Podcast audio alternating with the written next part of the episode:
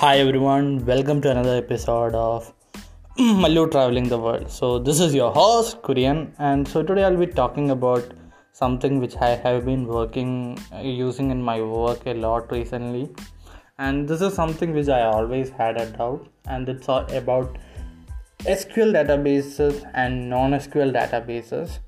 So, when you are looking in in academia or like during your college life, you usually deal only with uh, SQL databases. So you learn that SQL databases are like in tables, while NoSQL databases have no structure, so it can't be used. Then there is no join operations or something like that. There are a lot of myths surrounding um, non-SQL databases.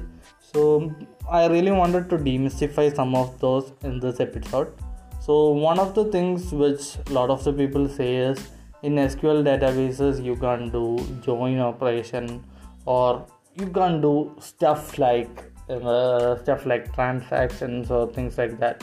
But you can actually do join operations in SQL and the thing is um, non-SQL databases is very good when you are dealing with uh, you know the data which is not like in sequential or it, it is like multi-layered database. So for example you want to store an address. If you want to store an address uh, if you want to store as an address you can have if you if, if it is in a relational database concept uh, it there will be first name location name stuff like that.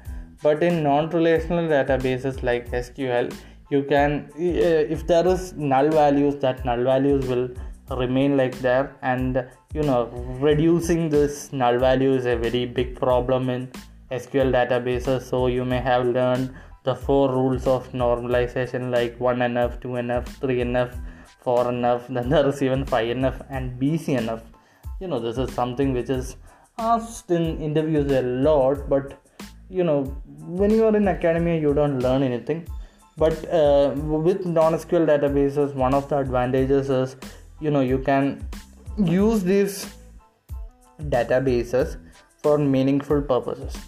So that is one of the advantages of uh, non-sql databases. And you know for large data like big data stuff you, you know with, if there is uh, stuff like there will be a, if if you have seen any large data set there will be a lot of missing values. Handling this missing values is a very big issue for relational databases so this is where actually non-relational databases or NoSQL databases like MongoDB, Cassandra, etc., Excel. There are a lot of options to be honest, but the most popular ones are no uh, NoSQL. Then there is uh, like uh, popular ones are MongoDB. Then there is like you know uh, I think it's Cassandra. Then I forgot its name. Like there was one I think Redis. Redis is also an example of that. So I, I'm not very purely familiar with non-SQL databases. Like I just know I just know the basics of MongoDB only, and some of the things which I may be saying in this pod this episode may be wrong as well. But another thing which I very found very interesting was you know Postgres is one of the most popular relational databases, but even Postgres now supports JSON like object storage. So this reduces the null value to a large extent uh, large extent but it doesn't have all the features of NoSQL databases so even relational databases are like adopting some of the features of um, non non-SQL databases like MongoDB right now. Um, you know, it's you can do CRUD operations very easily in MongoDB if you want. CRUD basically means create, read, then update and delete so you can do all those stuff in non-MongoDB, non relational databases um, you know it's useful and maybe um, in the coming years in the academy also will teach us rather than teaching relational databases maybe they will teach us non-relational databases because i think it's easier. Not really easier i'm not sure. Because in sql there are a lot of concepts which are very useful.